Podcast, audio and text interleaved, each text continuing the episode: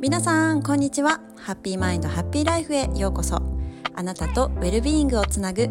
ボディマインドスピリットを調和してもっと内側からソウルフルに生きたい女性のためのポッドキャストです。ヨガやマインドフルネスチャクラセルフラブマインドセットなどについて配信しています。改めましてみよこです。現在忙しい女性のためのウェルビーイングサポートをしています。外側に左右されやすく不調や不足感を感じる生き方じゃなくて内側から満たされて自分自身で整えていける。そして本来の私でしっかり歩いていけるソウルフルなウェルネスライフをお届けしています。現在はオンラインヨガクラスレイキセッションチャクラコーチングセッションを行っています。もしご興味ある方は概要欄から詳細をご覧くださいね。改めまして今日も聞いていただいて本当にありがとうございます。皆さん9月半分が過ぎましたがいかがお過ごしでしょうか？なんか新しい生活が始まった方もいるかもしれないしまた学校が始まったっていう方とかお子さんが学校をスタートしてるっていう方もいらっしゃると思います。ちょっと8月の夏休みっていう感覚から抜けて少しバタバタ慌ただしいっていう方もいらっしゃると思います。皆さんどんな感じでお過ごしされてますか？ちょっと私の話なんですけど。えっと昨日寝る前にあの長女がもう寝るよっていう寸前にいきなり UFO の話をしだしました。私も実は初耳なんですけど UFO を見たことがあるらしいです。でそれも結構リアルに保育園から帰る途中にパッて後ろを車から後ろを見たら UFO がついてきててで信号になった瞬間にその UFO が横に通り過ぎていったよみたいな。ででどんな形？って言ったらなんかそれもリアルになんかこんな丸くてあお花みたいって言ってたかな。でそんな形で色はこんな色をしててっていうことですごいリアルにいきなり話し始めてちょっとびっくりしたんですけど私はめっちゃ興味津々っていう感じで「えでそれ UFO 見たって友達に言ってみた?」って言ったら「いや友達には誰にも言ってない」って言って多分信じてくれないと思うからみたいなことを言っててで実際私も初めてそれを聞いてちょっとびっくりしてもうとっさにあの網の小さな宇宙人を思い出しましたもう本当に、まあ、それが本当かどうかっていうことは別にして本当にあのこの子どもたちっていうのはこの大人の私たちよりも全然この第六感が働いているしそれも自然体になんかその桜をオープンにしてとかなんかそこに思考が混じってないからもう本当に自然のままありのままに生きてるだけでそういう自然からのメッセージとか感覚とかを感じているし本当にピュアな存在だなって透明感がある存在だなって改めて思いましたなんか今日その見た UFO の絵を絵に描いてくれるらしいのでちょっと楽しみにしていますまたインスタグラムでシェアしたいと思います はい。ということで今日のテーマはサボるとリラックスは別っていうお話なんです。これもまたまた、えー、私のお家の話なんですけれどもこれは旦那さんの話です。なんかそういう話になった時に私は結構まあリラックスしてるタイプであ昔は全然違ったんですけど最近はリラックスしてるタイプで旦那さんはもう本当にずっと動き回ってる。ずっと何かしてる。家にいても何か動いてるみたいな。マグロとかカツオとかみたいに動いてないと死んじゃうぐらいな感じのタイプなんですけど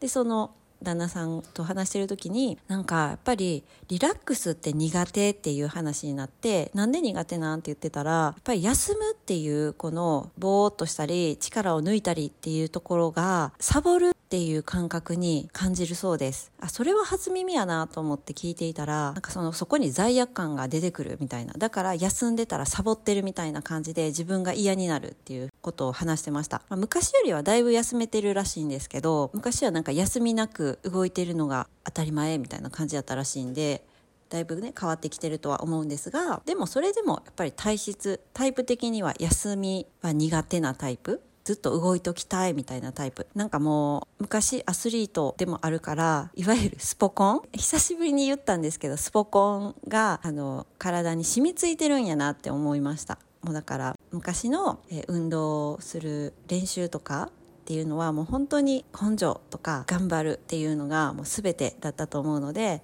それをしなかったらもうサボってるみたいな感覚がもう染みついてるんやなって話しながら聞いてたんですけど、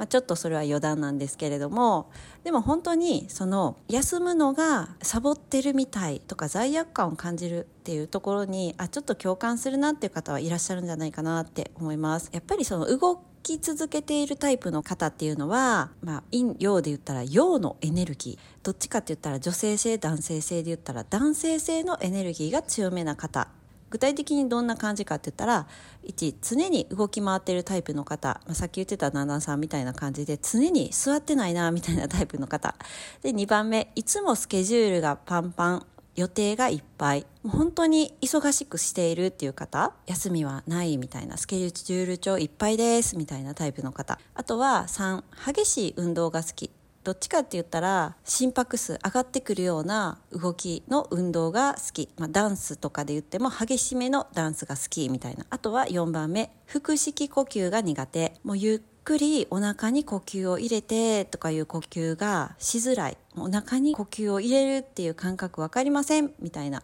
タイプの方だったり。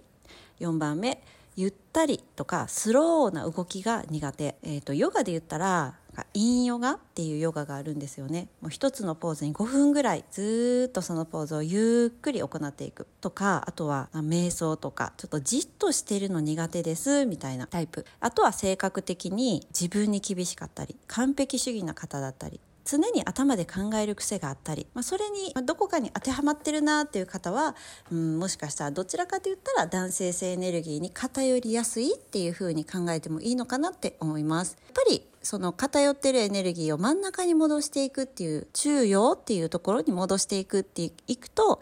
より心地よく生きれるので、まあ、それを3つご紹介したいと思います。1番目やっぱりヨガです。なんでヨガがいいのかって言ったらヨガでは絶対に呼吸とともに動いていきます。どのヨガでもそうです。呼吸とともに自分の中のエネルギーをプラーナって言うんですけどそのプラーナを生命エネルギーを循環させていくみたいなそういうのがヨガで、えーと、特にその男性性エネルギーが強めな方やったらハタヨガっていうのがおすすめですハタヨガって言ったらこの陰と陽ちょうどこのバランスが取れたヨガになります。私もやっているのはハタヨガなんですけれどもだからバランスを取るためにっていうことでハタヨガをやってみるっていうのはすっごいおすすめ。あとは2番目瞑想。もうされているって方もね増えてきていると思うんですけれどもやっぱりねこの動き回ってるのが好きとか常に忙しいですっていう方は頭の中も忙しくなっている状態が多いので朝少しでも1分でも忙しい頭を沈めて性の時間動と性で言ったら性の時間で自分を満たしてあげる。っていう時間を作っていく。であとは3番目。さっき出てきた腹式呼吸。で腹式呼吸はやっぱりこのお腹まで空気を入れるっていうことで何がいいかって言ったらもう慌ただしくなっている時っていうのは交感神経っていうのが働いているのでそれを副交感神経に変えていく。呼吸で変える。それだったら別に電車の中でもできるしトイレでもできるし仕事中にもできるしどこでもできると思います。だからああ慌ただしくなってるなちょっと常に忙しくしてるなっていう時は呼吸で変えていけるっていうのを思い出してほしいなって思います。4番目インナーチャイルドから変えていく。でやっぱり休むとかリラックスするとか力を抜くっていうのを想像しただけでなんかサボってるような気がするっていう方だったりなんかちょっとだけ罪悪感感じるんだよねっていう方はこの4番目のインナーチャイルドに関わっている場合もあります。インナーチャイルドって言ったらこの幼少期とかに親から言われた言葉先生に言われた言葉とかいろんな大人から言われた言葉が影響している自分たちのその潜在意識に影響しちゃってるっていうことが多くてそれが傷になってる場合が多いです。大人になってもずっとそれを抱えて生きてるっていう場合そのインナーチャイルド小さな自分が思っていることが影響してくるんですけど例えばこの場合だったらサボってるような気がするっていうところがキーポイントで、なんか子供の頃に何かができたら、例えばテストでいい点を取れたら、運動ができたら、鉄棒ができたら、何かができた時に褒めてもらえるっていう経験がある。すごいね。偉いね。頑張ったね。っていう風に何かできた時にすっごく褒めてもらえる。何かできたことをいつも評価してくれてた。逆に何かできてない時、いつもの日常、とか、リラックスしてる時、何にもしてない時、ちょっと怒られたりとか、何かしなさいとか、テレビ見ないで、宿題しなさいとか、なんかゆっくり何にもしてない、くつろいでるっていう時をあんまり認めてもらえなかったとか、そういう時は何かしてない自分っていうのはダメなんだって思ってしまったり、何かできてないと頑張ってない自分なんだって思ったりする可能性があります。これは私も含めて見直さないとって思うんですけど、やっぱり子育て中だから、なんかね、ついついその言葉がふって出てきたりしてるなってそういえばあって何かができたら褒めてるとかそういう意識は全くなくっても例えばなんか2人お子さんがいてとか3人お子さんがいてとかだったら無意識に比べて褒めてたりとかお姉ちゃんできたねすごいねとかお姉ちゃん賢いねとか言ってたら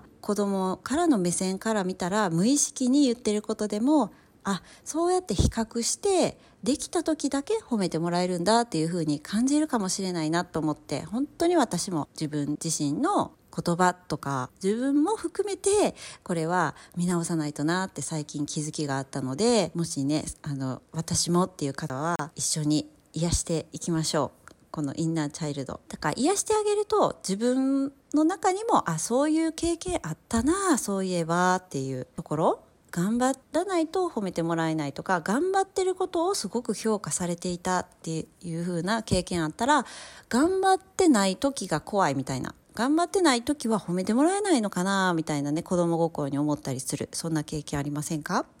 それがすっごく潜在意識に入ったままだったら大人になっても抜けてないし逆に子育てをしていたらお子さんにそういう言葉をかけてしまってるっていう方もいらっしゃると思うんですよね。そういう場合はちょっとサインだなって思って子供に対しての向き合い方を変えるのはもちろんなんですけれども自分に対してもしっかりと見つめてあげる自分の中のインナーチャイルド私リトルミーって呼んでるんですけれどもリトルミーをもう一回見つめてあげるっていうのが大事かなって思います、えー、まとめるとエネルギーを中央に戻していくやり方。1番目ヨガ。それの中でもハタヨガがおすすめです。2番目瞑想。3番目腹式呼吸。まあ深呼吸でもいいです。どどこでもできるのでおすすめ。4番目インナーチャイルドを癒す。この4つがエネルギーを元に戻していくっていうことでおすすめかなって思います。で最後にメッセージです。やっぱりこの本当のこの、えー心誰しも持っている心っていうのはもうありのままの姿を愛してほしいって思っているはずだしありのままでいたいって誰しもが思っているはず。だから頑張り屋さんとかついついなんか動いてないとっていう方特にそれを何もしてないとサボってるとか罪悪感を感じるんだよねっていう方にメッセージです。あなたはそのままでいい。何も頑張らなくてもいい。何かしててもいいし何かしていなくてもいい。いつも肩の力を抜いて穏やかにいるだけであなたは周りに幸せを与えています。ということで今日こんな感じで終わりにしたいと思います。今日も最後まで聞いてくださってありがとうございました。もしこの話いいなと思ったらぜひインスタグラムのメッセージや G メールでご感想いただければめちゃくちゃ嬉しいです。で今公式 LINE ではチャクラを癒す音声をプレゼントしていますのでよかったら登録お願いします。私のインスタグラムはアットマークみよこアンダーバーアンダーバー原田です。皆さんのフォローや投稿へのコメントいつでもお待ちしています。では次回のエピソードでお会いしましょう。See you bye bye!